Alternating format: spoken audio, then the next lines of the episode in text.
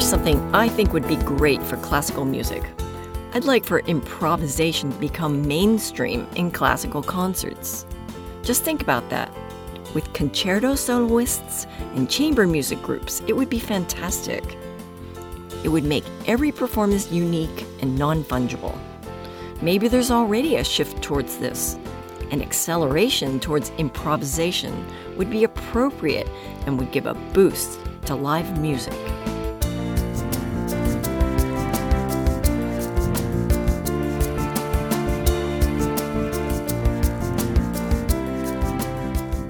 Welcome back to Accelerando. I'm Paula Tuttle, and this week we're talking about improvisation in classical music.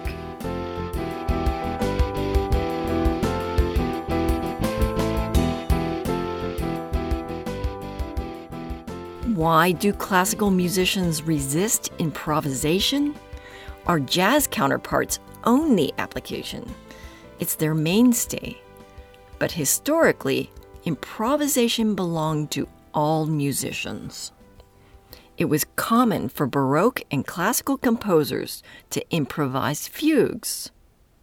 Historian Robin Moore said, Composition is improvisation slowed down because somebody had to invent the composition, so yes, improvisation also belonged to composers. But why are performers of classical music not encouraged to improvise on stage? If we go back to the Renaissance and Baroque periods, there was a certain amount of improvisation built into the compositions. Sometimes the mordents and the turns were written into the music, but it was also understood that especially the lead melody instrument, they could introduce trills, ornaments, mordents, and whatever they wanted into the melodies in both the fast and slow pieces and there could be a fermata where it was indicating an improvised cadenza of any length. But again, there were certain standards for length and style of the cadenzas. Eventually, the cadenzas were written out and published in the pieces, and many players write their own cadenzas. But I remember a master class where a student was admonished for playing a fiery cadenza that didn't match the style of Haydn. The cadenza was by someone other than Haydn, and it had influences that were well beyond the Haydn period. Improvisation is easy to criticize, but a little might be better than none in some cases. Here's a simple line in a trio by Haydn, and there's an opportunity to improvise granted by Haydn, where he writes cadenza in the first melody instrument.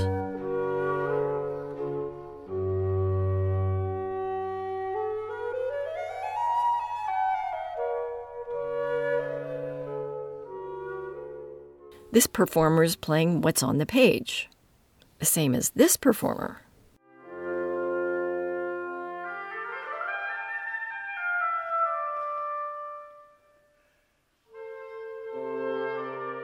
And this one too.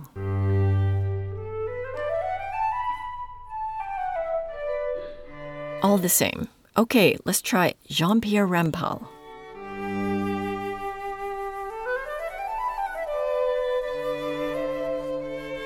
Hmm, not much improvisation there. It clearly says cadenza, and all four performers are taking next to zero liberties. It's the way things have been done for the last 50 years. Even if you did write your own cadenza, it shouldn't depart from the style of the period of the music you're playing. Why? The Bach cello suites are a good example of music ripe for a moderate amount of improvisation. Bach was a bit of a throwback in his time. He did things the way a generation before him did in terms of style and common practices. Composers of that time expected the performers to improvise bowings. The closest thing we have to a manuscript of the cello suites, they aren't even in Bach's hand. The bowings are just basic suggestions. If you played these bowings, you wouldn't be satisfied. The bowings in these pieces can be executed a few ways, and it would make sense to change the bowings on the repeats to emphasize different interpretations. So you could say the repeats aren't there just to take up time, they were there to allow the performer to make more choices and express the music in more than one way. Did string players improvise bowings on the spot? Perhaps. So, is improvisation part of interpretation? Does the composer expect the performer to interpret the piece and make changes or change the notes? Sometimes. The cadenza in a major concerto is a place for the performer to break away from the piece and begin playing something more flashy. When a drummer plays a solo in a rock concert, they're doing the same thing. It's called the breakdown. A cadenza in a Mozart or Haydn concerto, you can do whatever you want. But so many performers play the cadenza someone else played.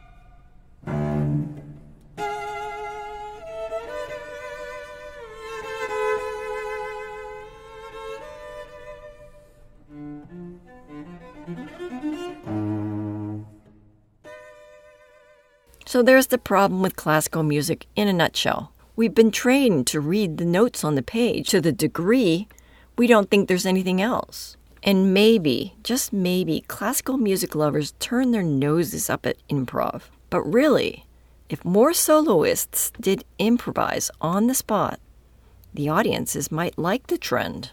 The notion that classical musicians are preserving the past, keeping it alive. Yes, it's true, but why can't we do a little improv in the same space? Improv brings a sense of freedom to a piece. It's more than the unknown X factor that just, what tempo will she take? What's their interpretation? Will he play a section on or off the string? It's more than that. In classical music, there's so much emphasis on memory. And it's actually great because when a piece is memorized, there's a certain freedom to it. Let's take it one step further. Not reading the music, playing by ear, and maybe making something up on the spot. There's more freedom.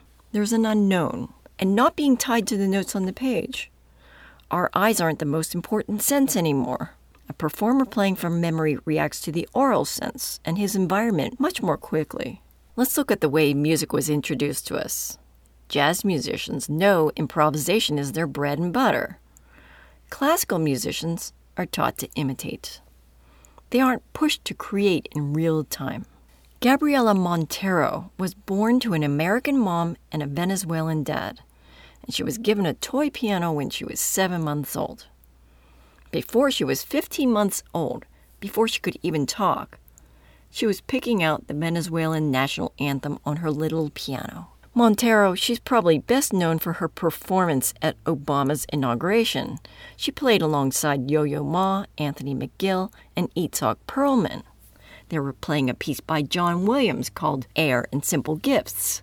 The piece sounded improvisatory, but of course it was all written down and recorded the day before because of the temperatures at the inauguration. But maybe that piece, because it sounded like an improvisation and the inclusion of Montero, maybe they're a glimmer of things to come. Montero has a trademark in her performances. She asks the audience to provide a song, and she takes at least part of it and she creates a composition on the spot. There's a popular YouTube clip of her in Cologne, Germany, improvising for the audience. A song. A, a traditional First, she asks for a song from the audience. Actually, it's the- I will use this little piece, okay? Okay? When she figures out the melody, she takes a moment to compose something in her head. Then she comes up with this.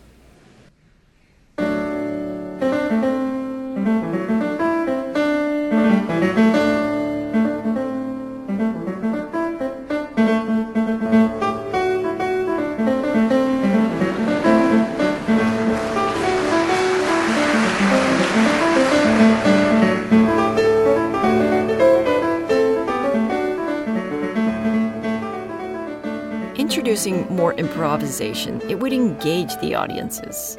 When you hear talk of the cadenza you missed, you know you'll never hear it again. It would be very compelling to want to go and be part of something. Her little trick has enthralled audiences for years, even to the point that people, some people say, she must be planting people in her audiences to sing pieces she already knows. There are always those naysayers and disbelievers. But nonetheless, she is improvising on the spot for audiences.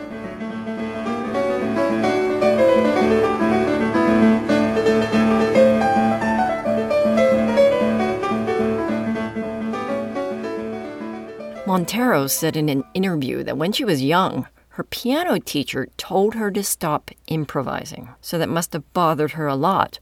At 17 years old, she quit piano and she began casting about for what her life work would be. She thought about social work for a bit. Eventually, she did apply to a conservatory, and she didn't find out what she was looking for until she played for a prominent pianist and actually improvised for the pianist. And that pianist encouraged her to use her abilities for the greater good. Montero refuses to play for the Venezuelan state, her home country, even though they promised to pay her very well. Instead, she's used her concerts to bring awareness to the state of affairs in Venezuela.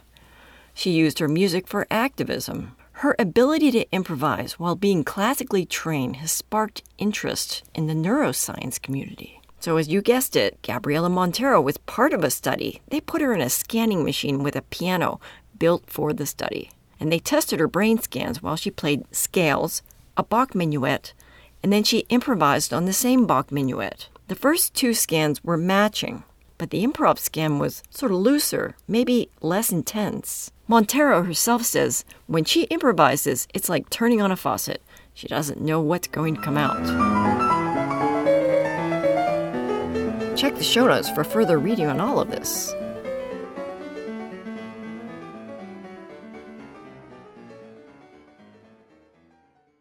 So, why don't more people do this? It doesn't have to be a standalone improvisation like Montero's. It could be a cadenza and a classical concerto.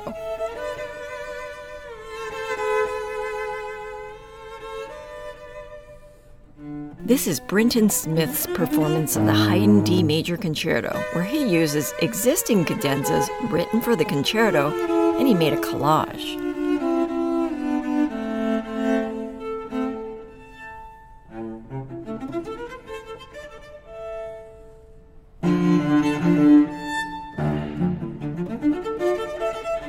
Mostly Feuermann, but there's some Casals, Gendron, Klengel, and Rostropovich, and he adds a little Smith into the mix.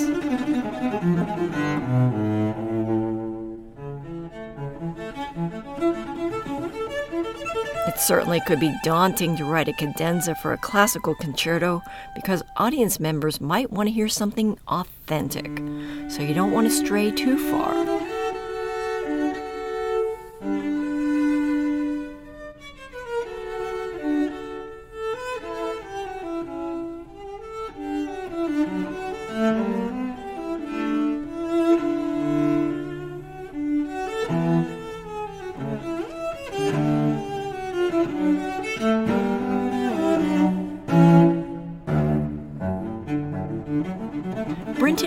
Finds some nice middle ground here, exploring the various cadenzas by the greatest cellists, taking liberties for sure, and making it his own. Nice.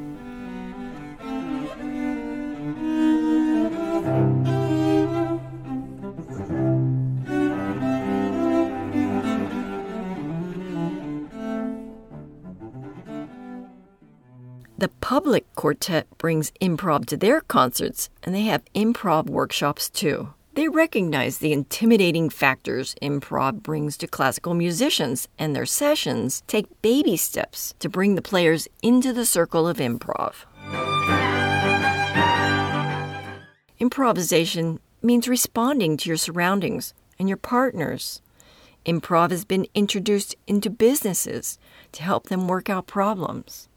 Nina Wyckoff is a student at Glasgow University, and to relax, she does a little stand up comedy, and she's joined an improv group. One of the first rules of being on stage with another human being and engaging in improvisation is maintaining a yes and attitude. If your partner jumps to G major, you should respond in kind. Or if he makes a remark about the weather, you should follow his lead. She says it takes two to high five. Sometimes improv for comedians feels like improv for musicians. Audiences get drawn into the interaction of both. You want someone to work with who doesn't always need to be the star. Sometimes your job is to make someone else look good.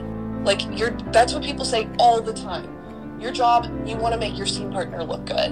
And that ends up creating an environment where not only are you like you create successful scenes, but it's also you make it more fun.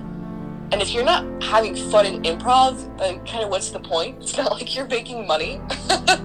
this would be great for live music of any genre. I'm making a pact this year to experiment with improv on my cello. I recently bought a looper pedal so I can practice it at home by myself. Then I'll see about jumping in with others.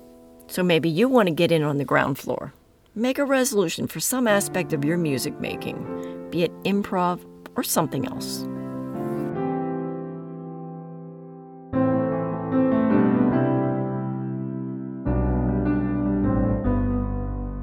That's it for this week. Have a great week. I'll see you next time. Bye for now.